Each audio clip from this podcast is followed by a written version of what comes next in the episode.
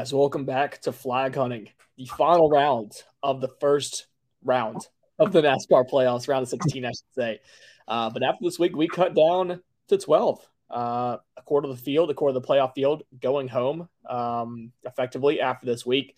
Obviously, we haven't been on the airwaves in a couple weeks. Big news in, in, Chris's life that he posted on Twitter last week. So I think uh, it, we would, we, it's appropriate just to maybe pivot up on NASCAR for the first five minutes, man. Obviously, huge news in your life. Became a dad for the first time. Uh, I just talked to uh, little baby Cora over uh, over stream for the first time, so that was that was special, man. How's the first, I guess, week or so been now for you? Eight days as a dad. It's been good. It's been really good. Um, yeah. So obviously, we posted on Twitter that uh, she was born last last week, last Saturday. So um, yeah, it's been fun. We, she got to watch the race with me on on on Sunday. So, um, but yeah, I, I, one day old watching the race, or, was it a, over a week old? She managed to catch. Uh, yeah, so she was yeah a week a week at that point. So, um, but yeah, so uh, no, it's been really good. Obviously, uh, the sleep comes here and there. You just got to find ways to sleep. So i am not a person who takes naps, but I'm a I am now a napper. I'm a professional napper. So um, no, all all's good. It's it's really exciting. I'm a, I'm a girl dad, so um, it's only a matter of time before before she's attending sporting events with me. So there you go. Yeah. Excited excited for what's to come for sure. Yeah, and I know I know Chris has already got the uh, he's already got the diecast uh, part of the the toy box already set up. Uh, that's the last couple times I've been out in Charlotte. We went up to Lionel and, and bought some some uh, some little cars for her to play with. That'll that'll be a, a nice through line between me and Chris's childhood, and I think uh, hers too. So obviously a lot of a lot of quality father daughter time to be spent. Hopefully at the track at some field somewhere in the, in the Charlotte area. Um, but yeah, obviously huge news for the podcast, and uh, yeah, we've had we've had if you if you want to pivot back to the track, we've had man some really good reads. I feel like the last two weeks we obviously didn't record last week, but between Darlington and Kansas, man, I mean this is we had Reddick and Hamlin, uh, one two in stage three in Darlington. We had uh, Bubba and, and, Larson, you know, fighting out for the lead there in stage one, early stage two at Kansas. And you know what? Sometimes variance gets kind of the, the wrong, you get on the wrong side of variance and, uh, you know, unable to cash an outright ticket, but got to feel some side, some kind of solace in knowing that, you know, you've read the board pretty well in terms of pre race outrights. Yeah, that's, we just talked about it beforehand. Like, you know, it's, it's like the catch twenty two of like, would you rather be right on and and miss at the end, or miss altogether and have a guy running 18th? Like, which which feels better? And I think obviously having a guy at least in the mix is is what you want. And I would say that we've at least given people a nice sweat the last two weeks. You know, between um, Hamlin and Reddick two weeks ago, pretty much dominating the race, and then Larson and Bubba ran literally running one two and being the best cars in the field this past week. Um, that's really all you can ask for. And, and then I felt like you know, even the prop plays, like I felt really, really good about Truex this past week, and then he has an unfortunate problem like really early in the race, and um, so it's just it was circumstances of bad luck, really. Like yeah. I felt really convicted about the model and all the numbers I put together. I felt really good about, uh, you know, we just talked about like the qualifying numbers, even though we didn't get qualifying bets out there. Like I feel like everything's was hitting well, and we had a lot of comp tracks, so everything um, set up to a point where I thought we deserved better, but you know, that's just the comings and goings of the gambling space. Um, and now we come into this week where we'll get to in a minute, but I don't feel as vindicated because we don't have a lot of data points to go for Bristol. Yeah. So now this will be the week that we hit for like 40 units. Watch, this is just the way things go. So, right. I mean, I, uh, I think, but yeah, go ahead. Okay. Well, I, I would say, yeah, I would say one of my favorite reasons for doing this podcast and especially like for talking about like the previous weeks when we get into like the thick of a season is to kind of remain introspective and to and to really check each other, check ourselves, and have like honest discourse about how the week went. And I've always been a big proponent of like if I was to build like a gambler from scratch, someone that I think could be a, a, a successful sports bet over the long term. If you're looking for like character traits, I think introspection is like at the top of my list. Um, you know, we have, we have a lot of talk in the sports world about like you know, building the perfect golfer, building the perfect running back, quarterback, whatever. But if you're talking about like an analyst, I think being able to be honest with yourself and, and kind of how, you know, how, if your decisions were right or wrong and, and kind of how did variance affect your week and um, because it's an imperfect science kind of predicting these things, right? So I, I feel like whenever we can get on here and we can feel really good that you know if we ran that race 10 times 100 times a thousand times whatever like i'm comfortable with the positions that we laid pre-week and, and pre-race. And you know yeah there's going to be two week three week. I, I had a four month long stretch in golf where i didn't hit a single thing but um, if you can if you can identify like inherent problems with your process versus just bad side of a few tough breaks i think that goes a long way into actually maintaining and proving as a better and then maintaining sustainable uh, profits for our followers. So, um, yeah, for me, I mean, it, it, it sucks because, you know, I know the playoffs is, is, you know, there's huge races at the start and you feel like, um, you've got a bit more eyes on maybe the show with, with some of the races that are, that have kind of transpired over the last couple weeks. But, um, if you've watched the races, there's no real reason I think to, to push the panic button and, um, I, am looking forward to the next time we go to Darlington and go into Kansas because I think not just you, but the industry as a whole, I think is a really, really solid just feel on those tracks. And I feel like, again, I talk about it on the golf course all the time where if, if every week we went to Darlington, if every week we went to Kansas, I think we'd be a, a long term winning, uh, winning show. So, um, so yeah, that's that's kind of what I had to say on it. Um, obviously, obviously some some surprises, I would say, through the first two rounds of the playoffs as well. Not just the fact that um, guys like Hamlin have made mistakes when they were in winning positions. Guys like Larson, Bubba made mistakes when they were winning positions. But um, I guess I'll throw it to you real quick. Like, is there like an overarching storyline through the first kind of two legs of the first round of the playoffs? Uh, is there something that someone that you think have surprised you maybe in a positive way, someone that you think has surprised you in a negative way? Um, if if you can kind of if you had the results, if you had these two sets of results two weeks ago, what do you think would have surprised you the most um, in terms of the 16 playoff drivers? Yeah, so I think the most surprising is I think the guy we just mentioned is Martin Truex, right? Yeah. The literally the regular season champ is below the cut line right now, um, which is just it just feels it doesn't even feel right to say out loud. Like you know, we did that we did that kind of breakdown two weeks ago of guys who I thought you know fit the track sets coming up and who I thought from a point standpoint was kind of sitting pretty, and we didn't even bring up Truex because why? Why would we have like between right. Truex, Hamlin, and, and Byron? Like there was no reason for any of them to really falter. Um, and then here we sit with Truex now seven points below the cut line coming into a track that is not a strong suit of Truex. So the fact that we just went to two tracks that were and he had issues, now the pressure is on. Um, so that's going to be something we're going to talk about in a little bit. Um, but I think that's probably the biggest surprise from a loser standpoint. I'll throw Bubba in the mix as well, just because I think that we just saw the two best tracks for Bubba in the playoffs. And although he had probably the second, third best car yep. uh, this past weekend, uh, again, he fell victim to, you know, this time it wasn't pit road necessarily. It was literally just a flat, flat, um, which we saw a lot of flats in practice on Saturdays. I know there was a lot of concern that tires were going to be an issue on Sunday, but Bubba's was really the only one I think that I can remember off the top of my head that just kind of popped out of nowhere. Um, and that just, that's brutal. It's so brutal for Bubba. Um, so unfortunately, I think his playoff hopes are over. Um, he's not I only say that as a surprise because I was very high on Bubba coming into Darlington, Kansas. So that's the only reason why I say that's a surprise. Um, right. Well, he, he, finished top five at Darlington, right? Or he had a really nice finish at Darlington, and then obviously had a really good chance in Kansas. Now sits 19 points below the cut line, and uh, yeah.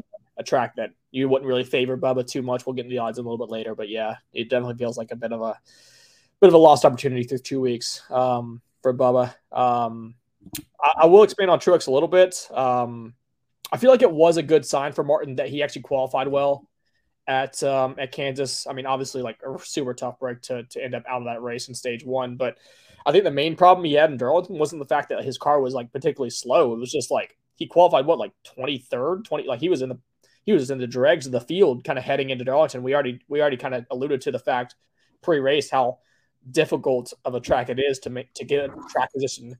Uh, and unless you had a rocket ship like Larson or um, maybe Reddick, there wasn't a lot of guys that were really making huge strides up the field, and uh, and we saw that with Truex. you know, uh, he went a lap down early. I think he managed to like a top twenty, like fifteenth to twentieth place finish. But um, I think this week, and we'll talk about it obviously when we get to Bristol, but hopefully, if you're in the Truex camp, you you can carry that qualifying momentum forward because I think starting up front this week will take a lot of pressure off that 19 team. If they if they get off to a, a rough start on Saturday and end up back in 16th to 25th place again um, in terms of qualifying, I think that's when you can really start pressing the panic button. But um, yeah, the, the good news if you have a Truex future is I think right like once the once the rounds if he does survive this week, the rounds then reset. So he's back up to the top of the standings, correct? Yeah. And so, it's it's something I'm I think that you're alluding to here, and something I was going to touch on a little bit is if you look at the out the championship market right now, Truex is at plus eight fifty. He hasn't been plus eight fifty since like the second week of the season. Yeah. Um. So I actually, even though I don't love this track for Martin, we're gonna we're gonna talk our way through it because I think there actually is a case for Martin this week. Um. But the plus eight fifty championship future is even more enticing because, like, just like you said, yeah, if all he's got to do is well, a right is he just needs one of the other twelve ahead of him to have an issue first right. of all, because he's only seven points behind. So right. literally just needs one guy to kind of fall back to and, and beat them by seven spots, basically. Well, Harvick, I guess, is really the one beat by seven, but he could beat Joey by 12, beat Bell by 13. Like any of these guys could have an issue just like he did, and he's back in the mix. And then, yeah. just like you said, yeah, he goes right back to the top. Should be. The only one he might be making the case is Larson to maybe surpass him. Um, but I think he should be should be back at the top. Um, uh, I guess just to kind of end this conversation, the guy that I guess I'm most surprised about in a, in a good way, I think I'll, there's probably two guys I would say. Uh, Ryan Blaney has worked yeah. his way up to sixth in the standings, which is really impressive for a guy that we mentioned as Blaney and Logano being like potential guys that we are picking to not make it through this round. Um, yeah, they're looking pretty strong. And Logano's a little, little bit more at, at towards the bottom of the being in, in, the scary zone, then Blaney. Blaney should be okay. He's plus 25. So as long as he doesn't have something happen really, really early in the race, yeah, uh, Blaney, Blaney should be in a good spot. Um, the other one is, is Brad Keselowski. Like, yeah, RFK, like we, we've been talking about Buescher, Buescher, Buescher all these weeks. And now Brad sits fifth in the standings, 33 points above the cut line. So pretty much is already in. And not to mention, Bristol is a very good track for Brad. Very, very good. So we'll be talking about Brad tonight uh, just a little bit, just kind of touch on some of his his points. So yep. Brad very much in contention to s- swiftly move through this round a lot easier than I thought. And the good news for a lot of these forwards is kind of the same. I, I mean, full disclosure, I am pretty heavily invested in Kyle Larson to win the championship this year, seven to one, six fifty, I believe. I've got two separate tickets on those two, uh, those two prices. But the next round is kind of the round I'm dreading the most with Dega, with Texas, uh, with the Roval. That's kind of the one spot where I, or the the one round where I feel like oh, he could get tripped up here, and all of a sudden we could be in some trouble. The Fords, I don't think I have to worry about that same thing because obviously they are they've been dominant at the super speedways. Talladega is a big time chance for a Blaney or a Logano or a Keselowski to, to make their move into the next round. And then you have Texas, which I mean, we don't have a lot of data points on Texas, but the All Star race back in 2022 dominated by the Fords uh, with Blaney.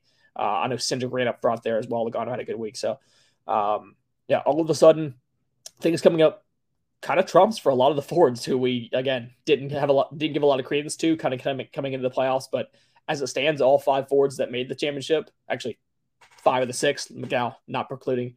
Um, but you know, Keselowski, Blaney, Logano, Buescher, Harvick, all inside the top twelve as as we uh, stand here with one race to go in the round of sixteen. So, yeah, already some big drama uh, coming in to Bristol, uh, the cutoff race before the round of twelve, and uh, obviously not I mean, you couldn't really ask for a better track for for this type of finish. Um, I mean, I, I, I think we've already kind of praised NASCAR for their for the fact that Daytona happens to be the last cutoff race before the playoffs. Just just throw them on a throw them all in a blender and just uh, whoever survives survives. If they die, they die, sort of thing. And now Bristol, you get a, a track that's obviously one of the most iconic in the sport, and uh, certainly a, a worthy venue for the for the first cutoff race of the 2023 playoffs.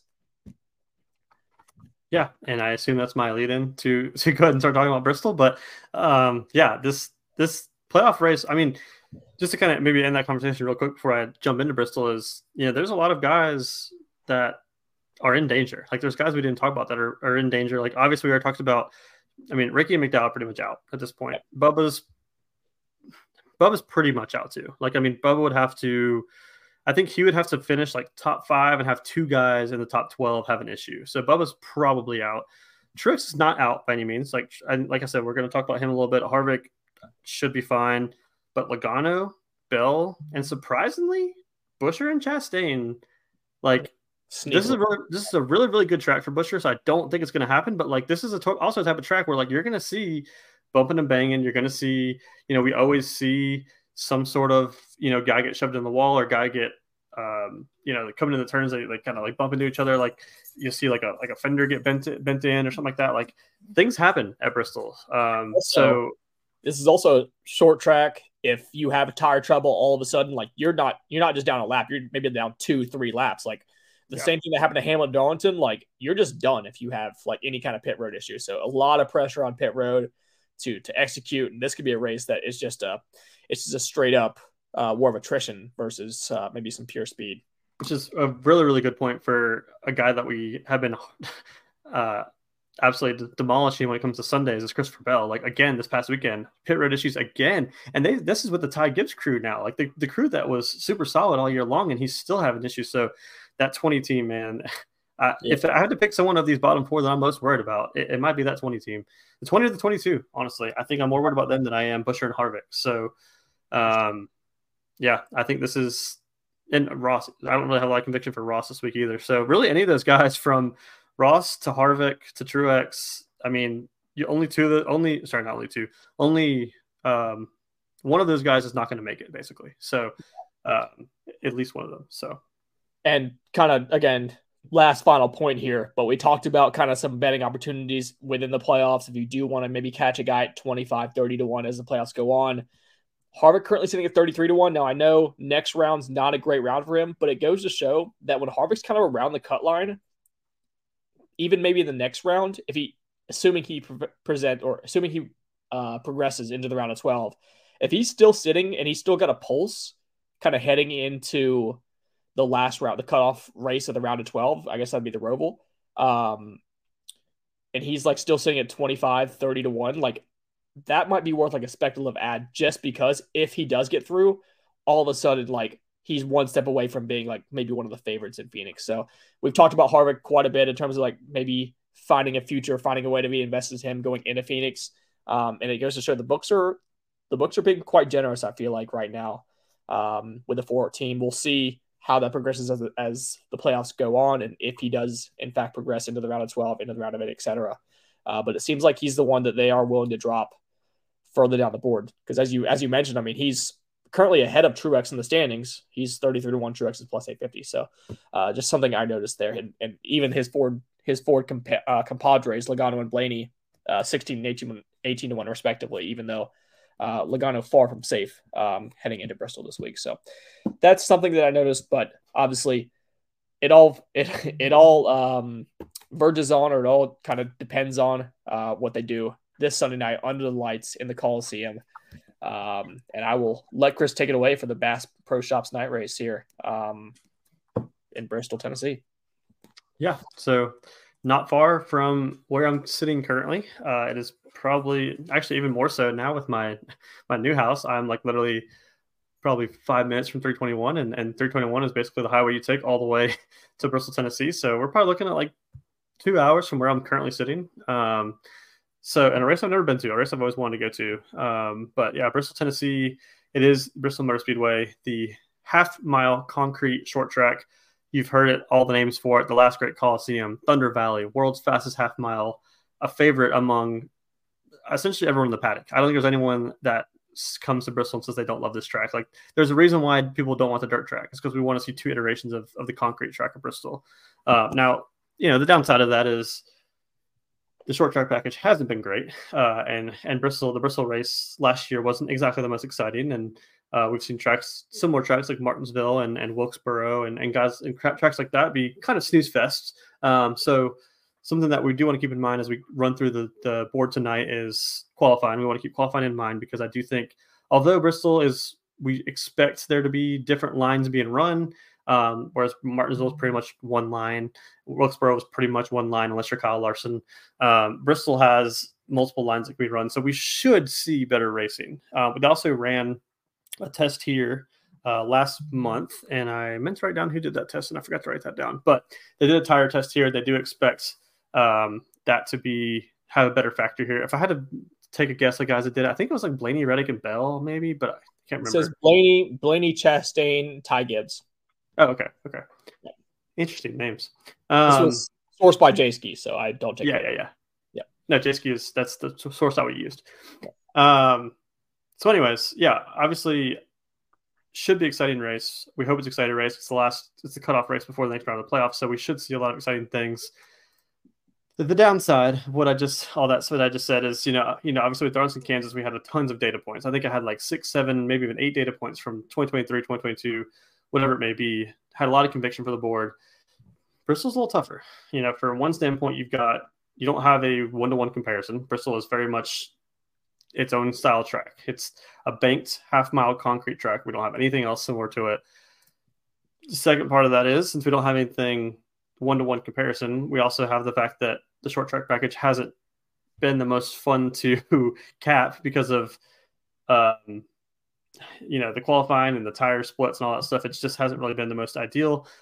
So we're trying to have we're gonna have to kind of pull some stretches here. So I'm using four different tracks tonight um, as my comp tracks. I don't like overly like I wouldn't put too much emphasis on any of these. The reason I'm using four is the way I'm looking at it. Is if I'm using four different ones, you take basically a, a quarter of a data point on each one, um, just to kind of make formulate some sort of opinion on a similar style package. So the four that I decided to use are the first one is actually via iFantasyRace Ryan. Um, he actually quotes Dover as being a secondary comp because of the concrete embankment. Right, it's basically the same embankment, just half mile longer. Um, so I like that from that standpoint, and I'm going to trust Ryan, and I've used that in the past, and that's worked out to our advantage. And the other three that I'm going to throw in there are I'm going to throw Martinsville in just because even though it's flat, we do see similar similar style racing to where it's you know it's not high speeds. You got to get way down on the throttle coming down around the turns. You you have to use a a, a bumper to get around people sometimes. Um, so I know it's not the ideal comp track, but at least from a package standpoint and a racing style, it's it's in the ballpark, right? Um, the other one is the Clash, which again I know exhibition race, but quarter mile concrete track. Um, so um, I, I, am taking a little bit from that. Really, only taking all I have to, to take from that is finishing position and, and, the qualifying based on heats is really all I have to take from that. So again, not putting a lot of stock into that, but it's another data point that we have at least in the ballpark. And then last one is Wilkesboro, uh, which again, I know all star event, but you know, not a lot of embankment, but we have more embankment there than we had Martinsville.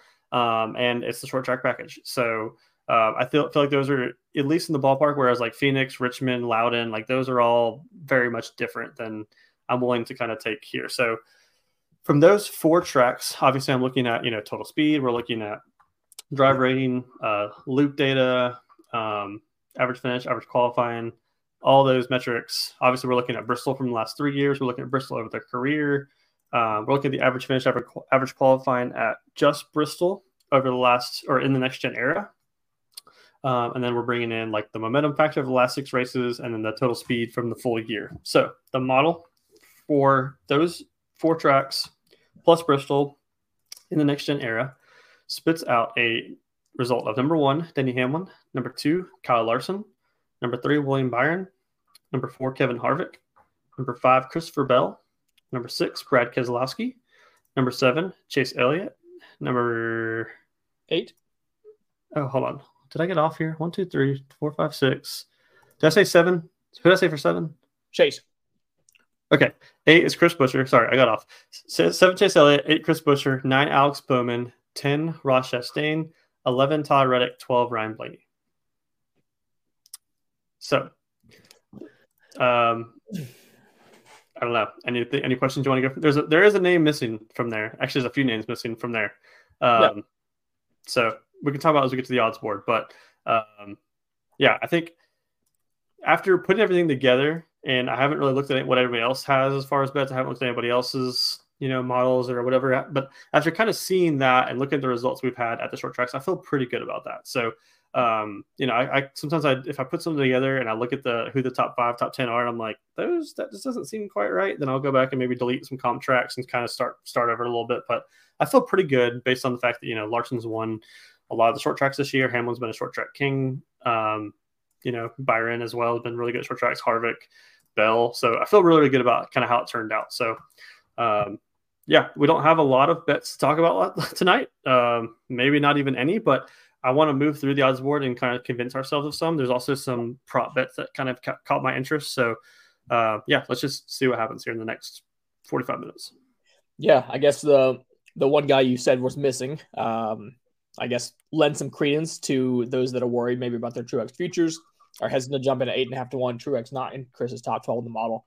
Um, but yeah, just kind of listening off your comp tracks, I all of a sudden became pretty aware of why Kyle Larson is the consensus favorite here, plus 550. Obviously, had the fastest car on the field at Dover. Then Chastain fucked that up. Wins at Martinsville. Wins at Wilkesboro. Uh, LA Coliseum exhibition race a little bit, but he I feel like he was pretty fast in that race as well.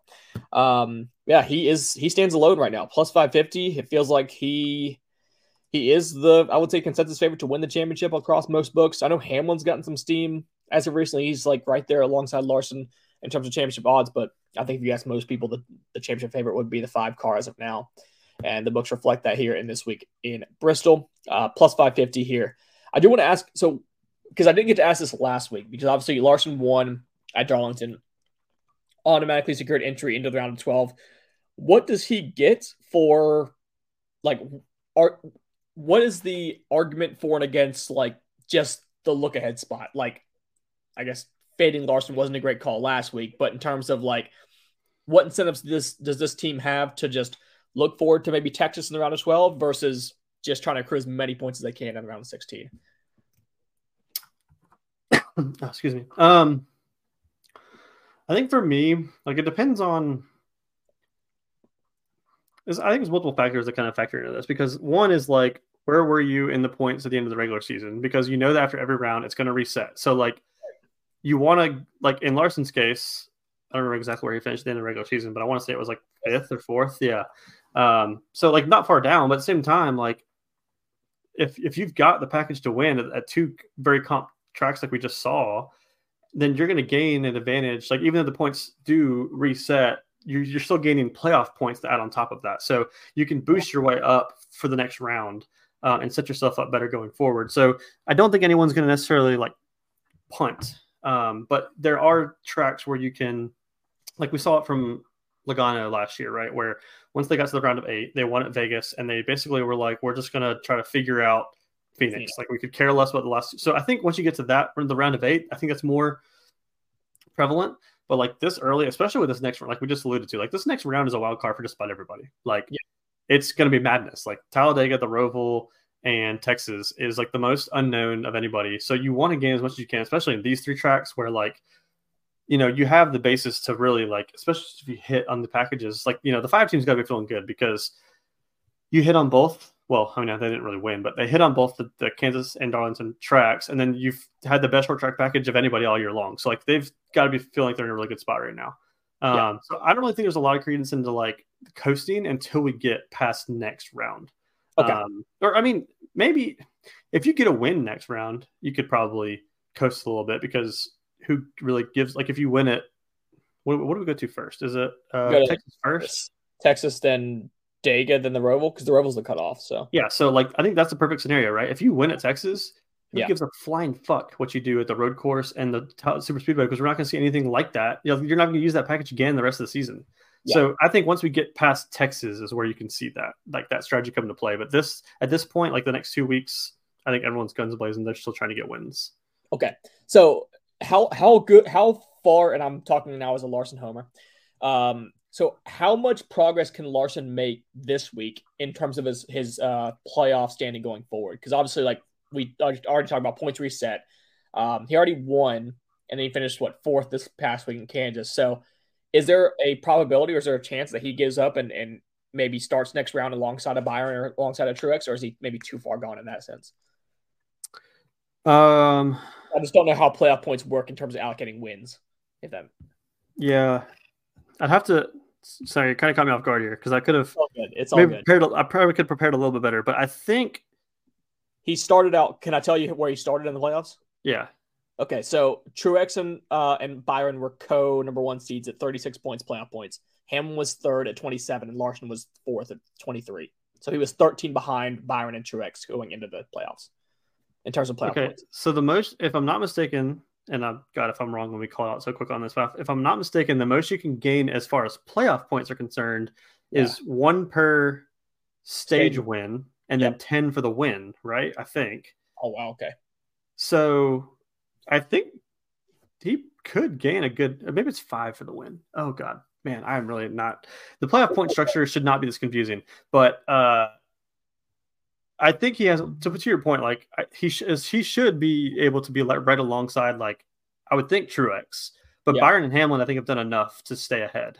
Okay. So I would think I would think Larson's probably sitting third next round if I had to guess. Okay. Well, that's I think that's pretty good news. Um, considering I I I mean as a Larson fan, I want him to be as high up as possible to have as much leeway because we know what happens to the five car at Super Speedways and uh, the road course. We were there in person last year when he got fucking volley pipped by SHR bullshit. Uh, collusion, if I've ever seen it, but Seabell won, so I wasn't all that mad. But yeah, looking back, uh, kind of a brutal break for the five. But anyway, so obviously Larson is going to be the favorite. Is there any interest whatsoever in terms of outright price, in terms of looking at props to, to bet with a five, or are we kind of just priced out at this point of the week? Yeah, I feel like we're kind of priced out, and that's really unfortunate. But I feel like the books have kind of made a stand.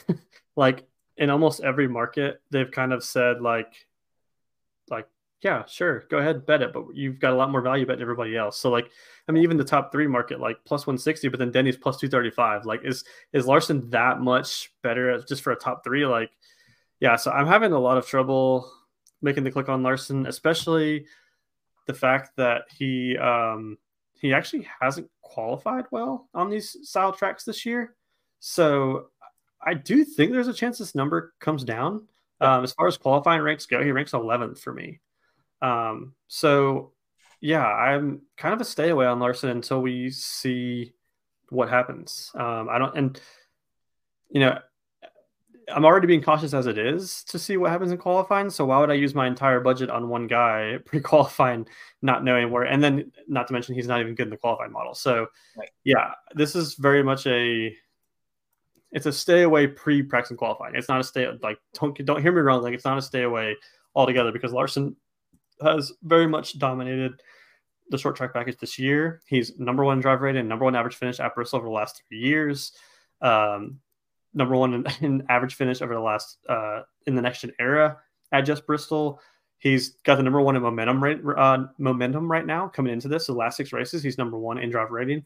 Um, number one in total speed in the next gen era at this track type, number one in total speed um, this year. This year at the similar track. So like Kyle Larson is very much uh, very much going to be a stud this week. Um, I'm actually kind of surprised he wasn't number one. Like to be completely honest with you, I think the only reason he's not is because um, Hamlin's just a little more consistent across the board.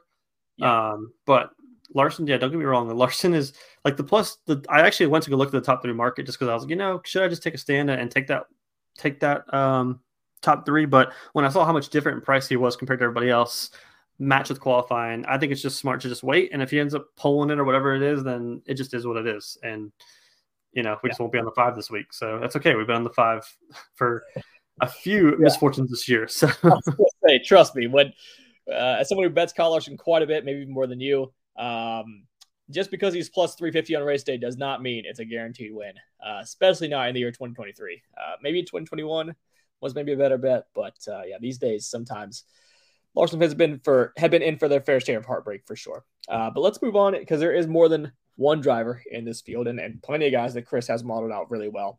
And they all come in a, a little pack here, a nice neat pack from eight to eight and a half to one. Four guys. Number one in Chris's model, Denny Hamlin, comes in at eight to one um, who I'm sure Chris has some uh, plenty of thoughts about in terms of uh, getting a two and a half point discount on his number one player in his model or his driver in his model. Uh, Brad Keselowski coming in with plenty of momentum, like Chris mentioned earlier, plus 850. Christopher Bell coming in at plus 850 as well, uh, and William Byron as well coming at plus 850. So, of these four guys, obviously Denny's going to get a lot of interest. Um, I feel like just short tracks, like this is Denny's like bread and butter, pretty much. Brad Keselowski, obviously. Um, Plus 850 feels like a bit of a stretch for me. I would almost rather bet Buescher at 12, but I'm interested to hear what you have to say. I know you have Keselowski over Buescher in your model. Um, I kind of want to highlight William Byron. I feel like Byron's going a little bit under the radar these days. And I think, especially come this time, come playoff time, like I really love just like Byron, we've talked about like how frustrating these past two weeks have been. You know how not to like be frustrated? Just bet William Byron every week because the dude like he just steadily, methodically moves up the field. Even if he qualifies bad or whatever, like he's got enough speed to move his way through the field. The pit crew doesn't make mistakes. And he's obviously like on his best days as fast as Larson. So like I feel like Byron is is kind of getting sneaky in terms of week to week outright proposition. But uh, I don't know if this is a spot for him, but it's something I've noticed where I've I've been like, it might be time to start buying this 24 car because I think that we've seen obviously Larson have one of the fastest cars through two weeks. Like it's only a matter of time before that 24 car catches up and we see that kind of form that followed him or that you know he started the year with and, and that caused him to become the dominant force that that is still here in these playoffs. So um, that would be my initial thoughts. But obviously, Chris has the metrics uh, between Hamlin, Keselowski, Bell, Byron. Is there anyone you're close on? Is there anyone uh, you're, you're outright fading? Uh, and who you're keeping the closest eye on, maybe as we kind of head through the week. Yeah, I mean, there's there's nobody in this range that I don't like. To be to be fair, right? I mean, because it's number number one, number three, number five, and number six in my model. So literally four of the top six in my model, and we've already highlighted Larson as well. So there's one I don't like. I mean, obviously for obvious reasons, Christopher Bell is just super super hard to trust right now. Yeah.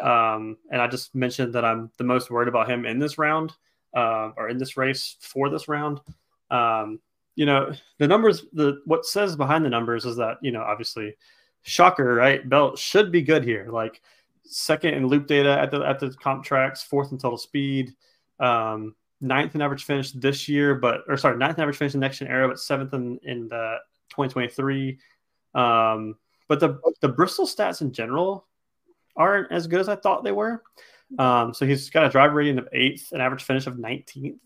Um, and then the loop data stats from the last two years actually have him as 16th. So Bristol, I think, you know, for a guy that is, you know, kind of the short flat guy, this isn't a short flat. This is a banked flat or sorry, banked short track. So, um, yeah, I, I think Bell is probably the one I have the probably the least amount of interest out of these guys just because of the Bristol track record and the just god awful pit crew that he has.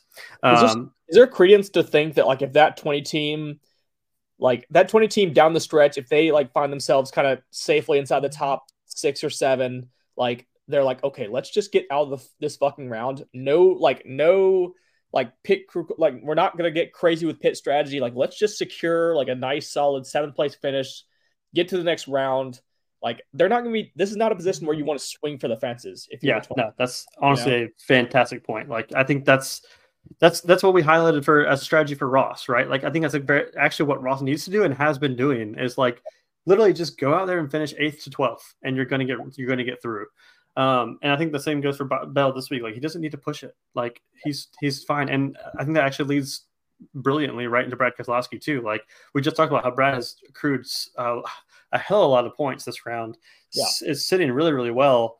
He's basically. Um, you know, I think once it resets, he's going to be towards the bottom again. But you know, as far as this round goes, I don't really think he needs to push for the win. Now, with that being said, Brad has some really, really good Bristol numbers.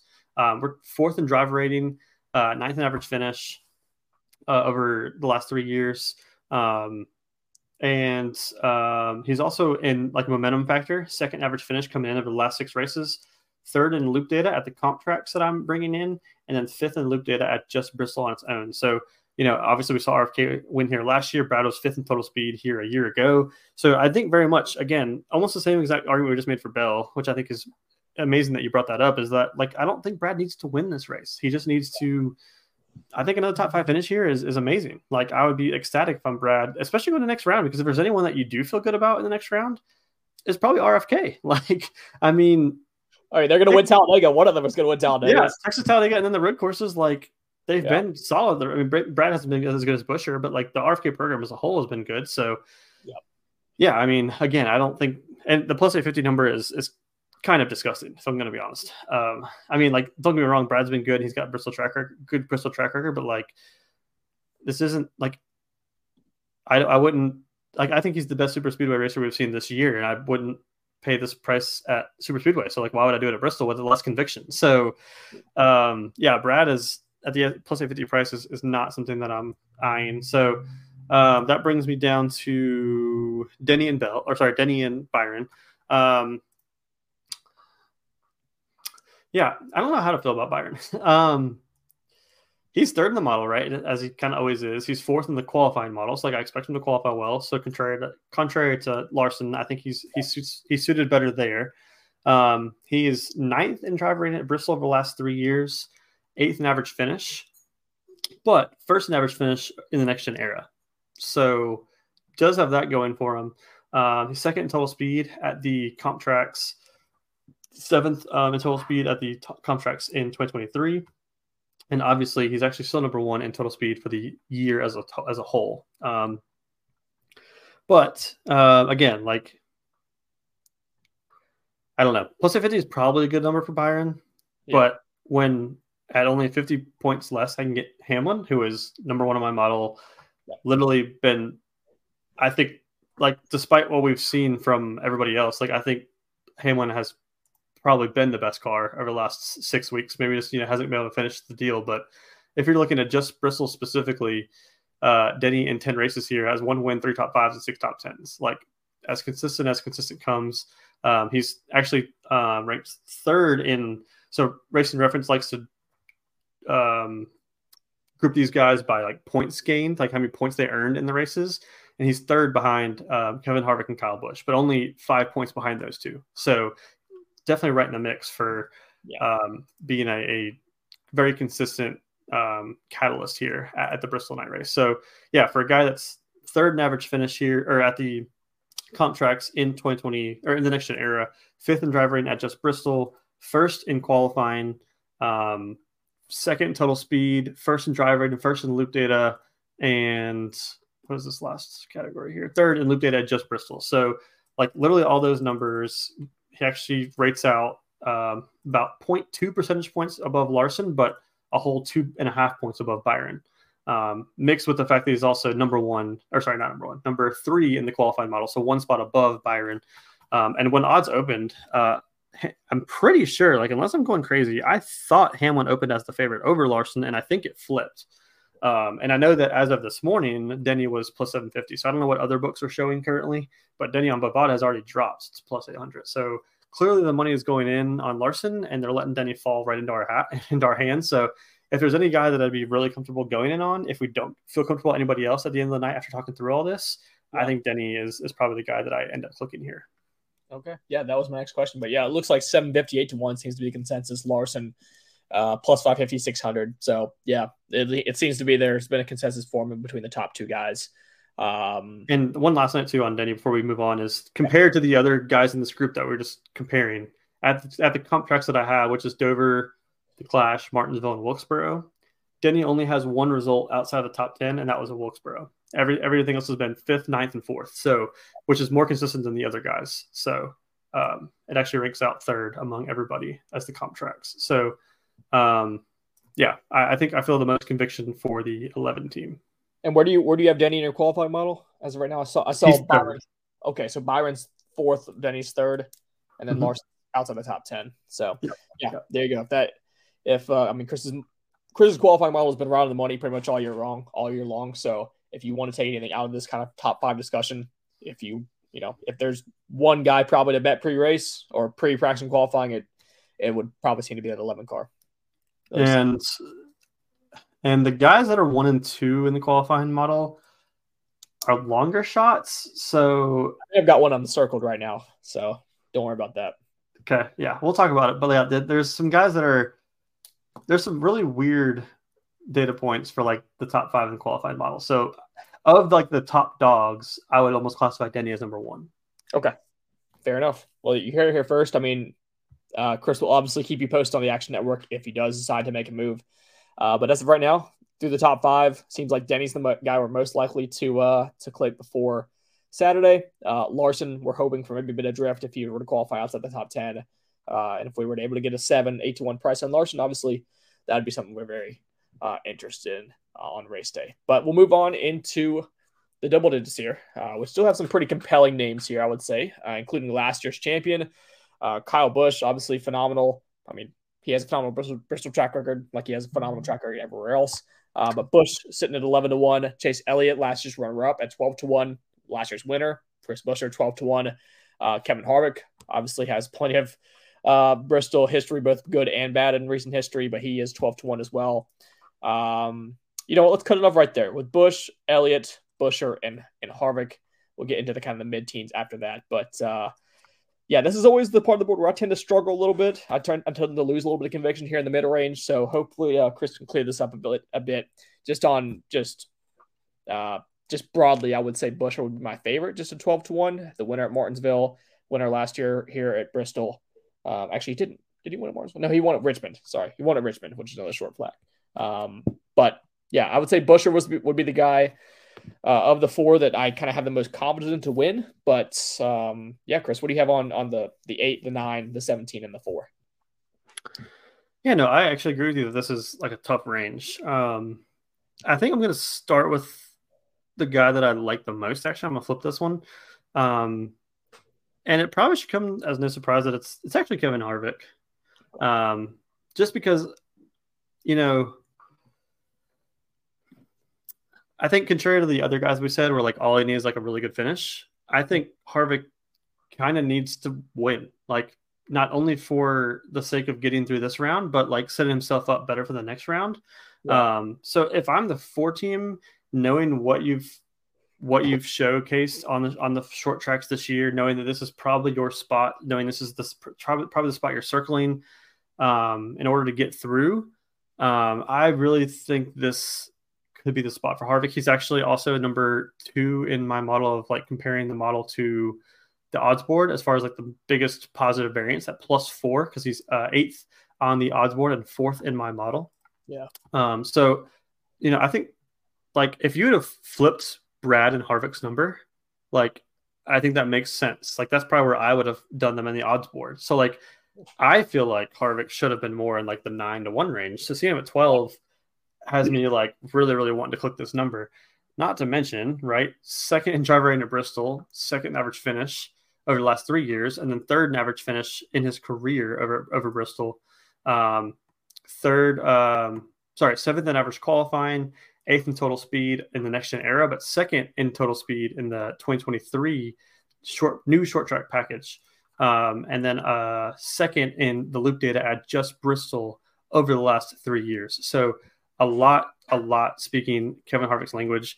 I know we're probably feeling um, like here we go again because I've bet Harvick at I think Richmond and Wilkesboro and probably all the other short tracks because I just feel like, but it, you have to understand like this is like that's kind of Harvick's other than Hamlin like that's kind of Harvick's bread and butter.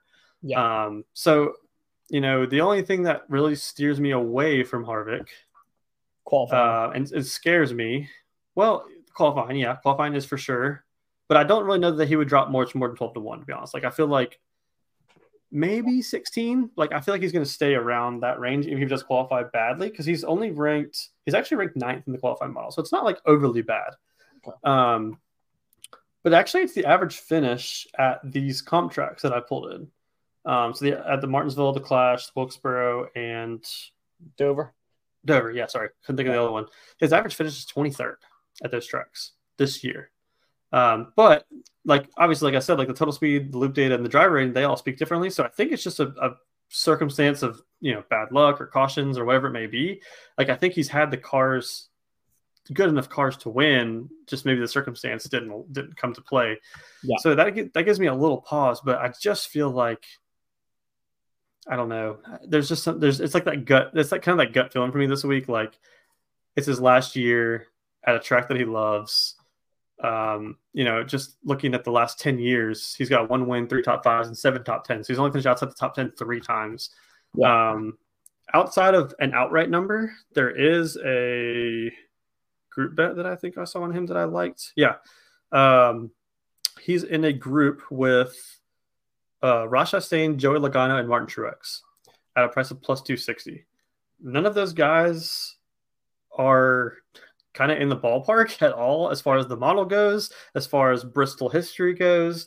So like that is probably the one click that I'm more compelled to make than the 12 to 1 outright. But at the same time, like, you know, at 12 to 1, we could spend two and a half units and still have yeah six units to play on a favorite. So yeah, there's one other there's one other guy that I want to want to run by, but like uh, I kind of talk through, but um, I'm having a hard time getting past the 12 to 1 Harvick. So let me move on because I spent way too much time on Harvick. But I've got um, I've got one more question before you move on. Yeah, yeah, go ahead. Uh, when you when you talk about Harvick, kind of the the week in week out, like what what edge does he have on a traditional field? Like you talk about Harvick, you talk about the long run, right? Kind of similar to Seabell, similar to Hamlin as well, right? When as the run goes farther, and especially on tracks that have a ton of tire fall off, that's when Harvick is able to manage this stuff properly and really like you know move his way through the field as the run uh, goes on. I don't feel like that's really the case as much at Bristol. I feel like there's a little bit less tire fall off. Is when we're assessing, this is going on to like into this weekend. When you start to assess uh, practice splits this upcoming week at Bristol, is long run something that you actually um, put maybe a bit more weight on than I, than I would think, or are you looking maybe more for the pure speed aspect um, with maybe just a little bit less tire fall off? I'm, I'm, i want some insights on on that. Yeah, so Bristol's not a track that we see a lot of tire fall off, and um, we saw that especially a year ago, right? Like a two tire call, yeah, basically won the race for Buescher. So um, long run speed is not as important.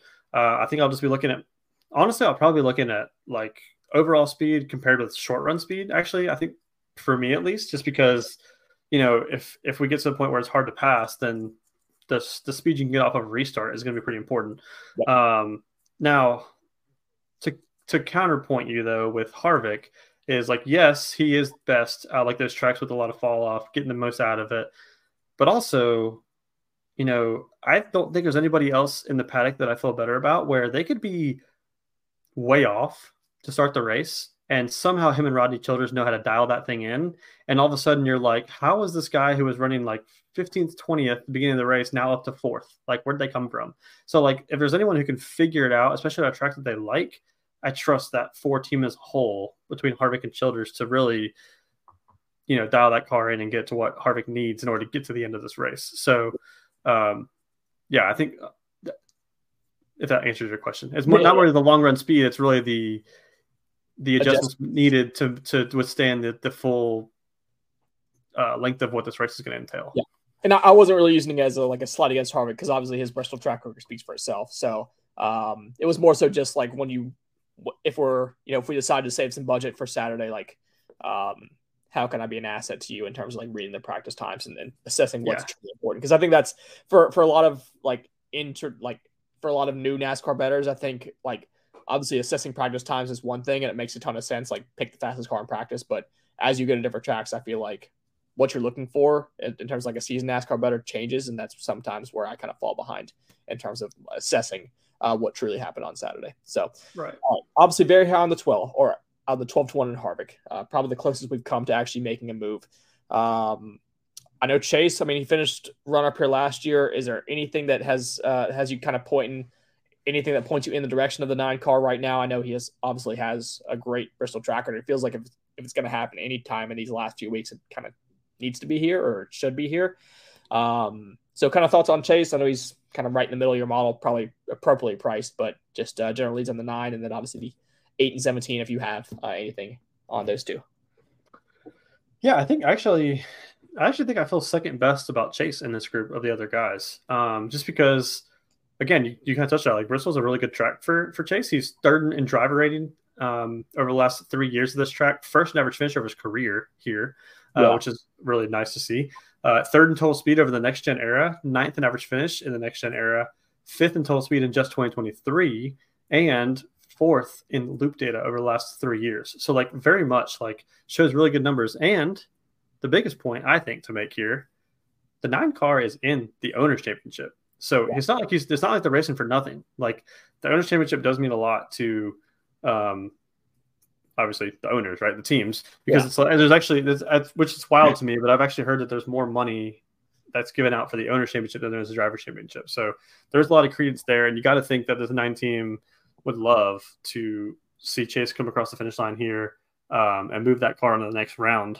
Um, so yeah, the 12 to 1 number I think is actually, especially since a year ago, with Chase in the playoffs. I think this number was seven, six to one. So like I was going to bring up that exact point. If he was in the playoffs, he'd be right there alongside Larson and Hamlin for sure. Yeah. So yeah, Harvick and Elliott are, are they very much have my interest uh, in this twelve to one range. There's only one other guy deeper than this that has my interest more than them.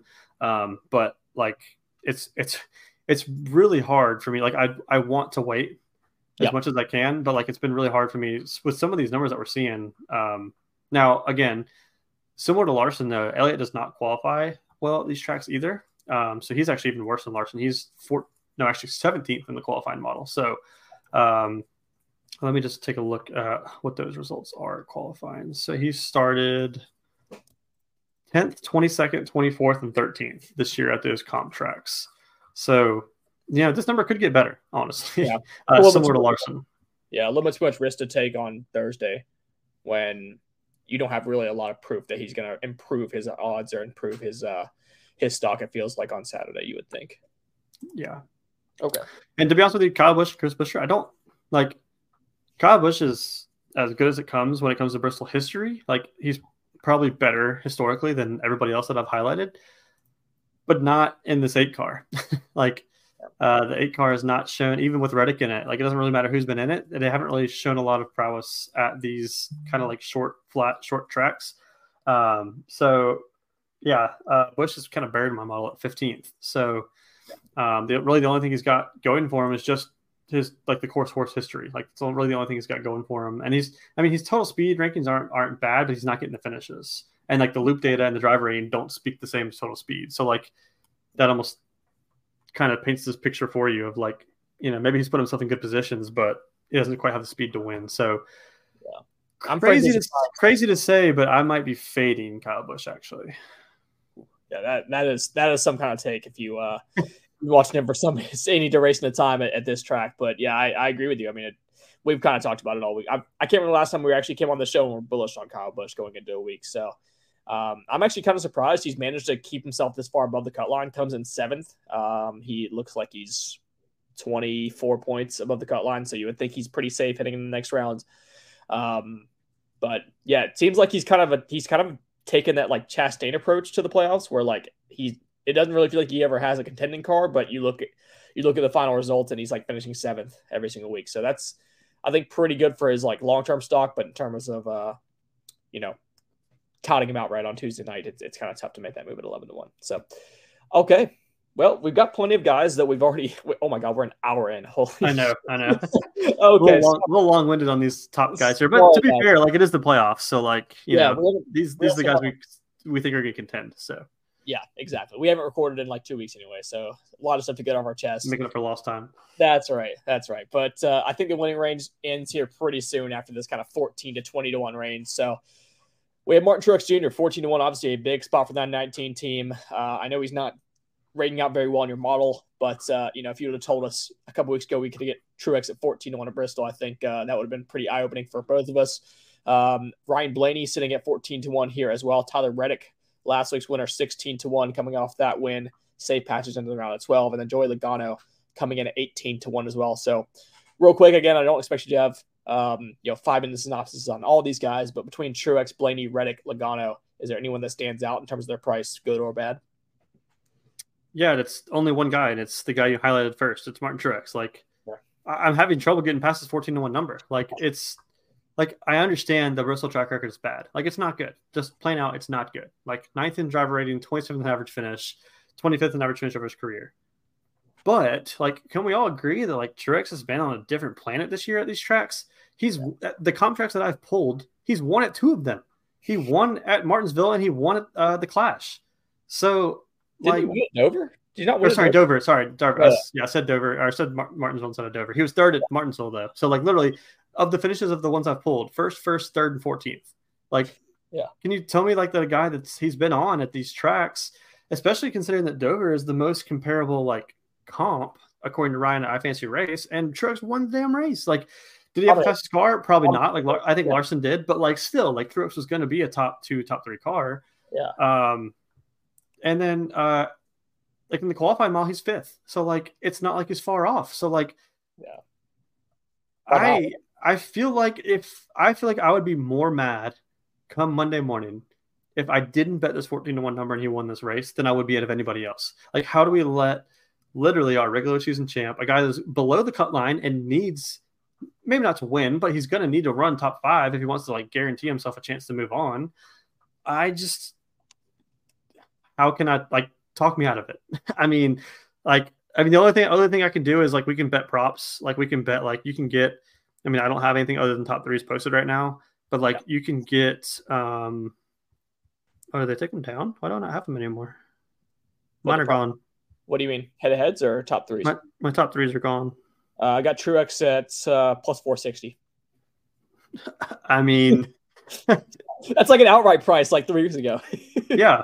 Like, yeah, that's crazy. So, needless to say, you know, maybe maybe we don't take him outright, but like, yeah, I'm, I'm going to take him in some form or fashion pre-practice and qualifying. Whether Is it's there, did Kansas was there any red flags at Kansas or was it just bad luck? Um, I don't. I'm trying to remember. I don't really remember even like. Yeah, I mean, it was, it was early. But he qualified third, right? So like he was. Oh, he, duh! Yeah, he was the one who had the tire issue. Yeah, yeah. No, like I think he was gonna have a good car. Like I bet him. Actually, I bet him top three. So like, yeah, yeah. I had a lot of conviction for like him being good, and like yeah. he hasn't showed any any reason to not be good at these short tracks either. So like, I mean, the only thing I can think of that they're having priced this fourteen to one price is that he's below the cut line. He hasn't been good at Bristol, and maybe he's going to over press, you know, and maybe find want, himself though. in a mistake. But like, like the opposite of Bell, like you, you'd rather the guy go out there and try and fucking win it, you know? Yeah, yeah. Um, so I, so I guess to wrap this all up, unless you have any other thoughts, is like the fourteen to one price. You know, maybe based on his track history, maybe he's not going to win. Yeah. Um, it, but it's it's super hard to swallow the fact that he's fourteen to one uh, had been the fastest car all year and won these two comp tracks. So, needless to say, as soon as I get top five odds, maybe even top 10 odds, is 14 to 1, like I will be jumping all over it. So, okay. yeah, I like that. And you said, I mean, he qualifies well here. So, I think that's yeah. the main thing. Because, like, Truex is not a guy that, like, there are some guys where, like, if they qualify 25th, like Larson, for example, like, I'm not really that worried. Truex, if he qualifies bad, I'm like, uh, he doesn't really have the track record of like driving through the field. Typically, like we've talked about this before, typically you know if Truex is gonna be fast because like he'll tell you on Saturday. Like it's very rare like Truex sneaks up on anybody, like, oh, he qualified 26 and all of a sudden he's the best car on the field. Whereas I feel like if, if he's proven that he's had Saturday speed consistently at these tracks, you've obviously told us that he's won at two of your comp tracks. So that's not an issue there. Um, but yeah, the only thing that would really concern me at this point with Truex would be if he qualifies poorly because I, I, don't trust his ability to drive through the field because uh, I don't I don't know.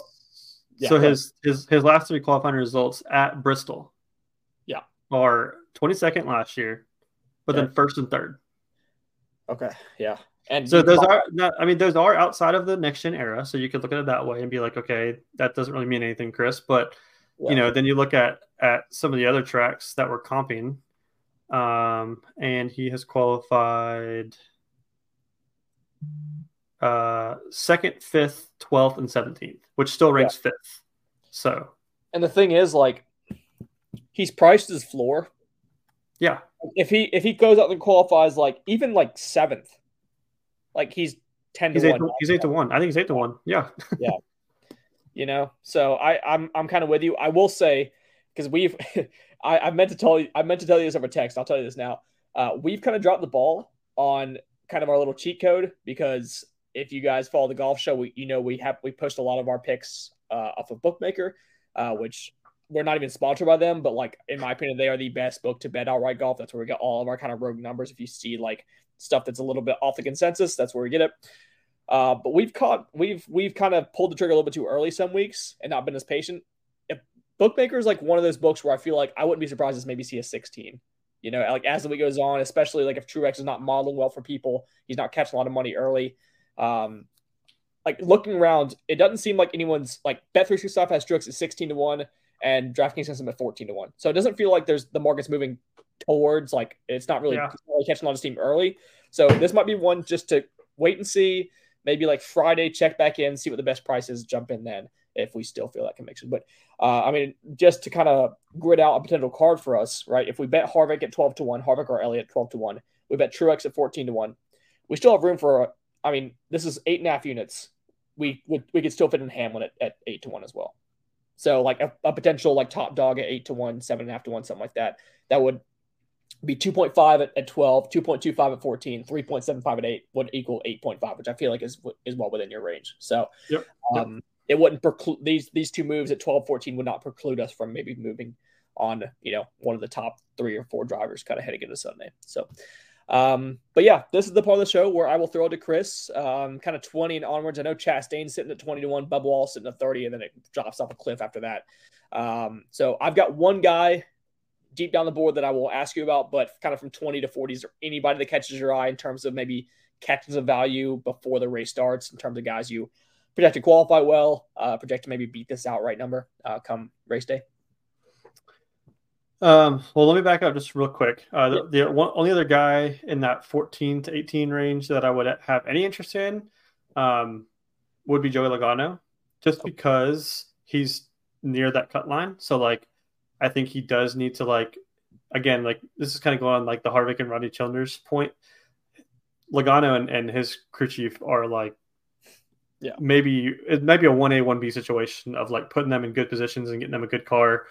Like, as the race goes on. Um, so Logano, I feel like 18 to 1 is actually kind of a price that's kind of getting a little too far down for, for from where it should be. Uh, like he is buried in my model a little bit, but that's just because he's been so inconsistent this this year. But his yeah. overall Bristol track record is pretty good, like 10th in driver rating, 9th in average finish. Um, and, yeah. and the loop data, loop data has him at sixth overall. Um, so like Logano can be sneaky again. Probably another guy that I might be playing on prop on, just because I feel like come the end of the race, won't surprise anybody to see like, oh, we're gonna restart with green white checkered and he's fifth. Like, where the yep. hell did he come from? and, dude, we saw the blueprint last year. Buescher fucking he took two tires and won the race. Like, you think you think Paul Wolfe doesn't know that? Like, Paul yeah. Wolfe is that dude that's like, oh, like, oh, key pit stop. It's time to make a fucking move and like try and win this race, especially like you said with his, his position of points. So, um, yeah, it's time for that 22 team to make a statement. They're obviously in danger of, of crashing out in the first round the year after they won the championship. So yeah, that a lot of urgency in that Penske camp in general, but particularly with that 22 car um, there. So yeah, I, I, like that 18 to one again. It's it's a speculative play, which I feel like we kind of shy away from. Um, I feel like we tend to like chalk it up a little bit in terms of the outright market. I feel like you know maybe your prop card's a, a spot maybe in the in the week where you tend to take a bit more some speculative shots, but um, but yeah, you're right. If you can get Logano at 18, 20 to 1, uh, that feels like a, a, really rock solid bet. Yeah. All right. So, yeah, Ian, you mentioned that you had somebody deep yeah. that you're yeah. interested in. Is that from a outright perspective or qualifying? I can't remember what you said. Uh, uh, kind of both. Kind of both. All right. All right. So, I haven't mentioned who my one and two yet are in the qualifying model. Do you yeah. have any guesses? I know one is Ryan Preece. Actually, no. Stop. What? He, I mean, he qualified in the pole at Martinsville. I mean, he was like legit. He could have won that race if not for some problems on pit road.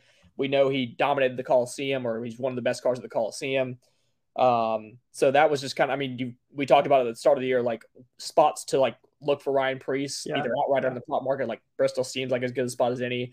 Uh, so that was the guy that I, I really circled. But uh, if you say no to that, then I all of a sudden kind of lost in terms of uh, guys to look for in the qualifying market. Yes, as far as qualifying goes, you're right. He did hit pole at Martinsville, but he was 30th at Dover and 16th at the Clash. Okay. Um, so a little bit off as far as I'd be curious to go back and look at. I might want to go back and look at short flats though, just to see how he has been overall. I like that call out though. I do like that call out. Yeah. Um, but number one, number two at the other comp tracks.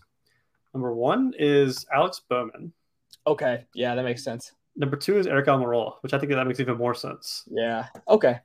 Yeah, so honestly, I, I could I could very much I could very much see myself playing a Bowman, Almirola, and like a Hamlin qualifying card. That's probably gonna be the qualifying card right there. Okay. Um, so um, actually, and, and I, there's one other guy in the top five I haven't mentioned yet. So I think I've given you one, two, five, and six, or one, two, three, five, and six. So fourth is what? Sorry, go ahead.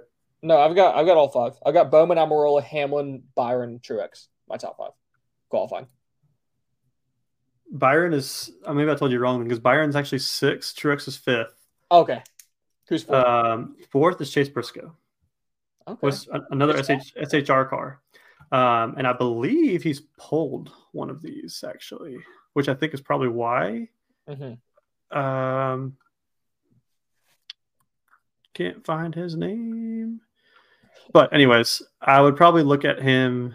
Oh, here we go. Yeah, so he's went 30th at Dover, 15th at the Clash, 5th at Martinsville, and 4th at Wilkesboro. Damn. So we need we need to request a prop market. You know how in golf we have uh, top five first round leader or top five after the first round, top ten after the first round. We need qualify inside the top five, qualify inside the top.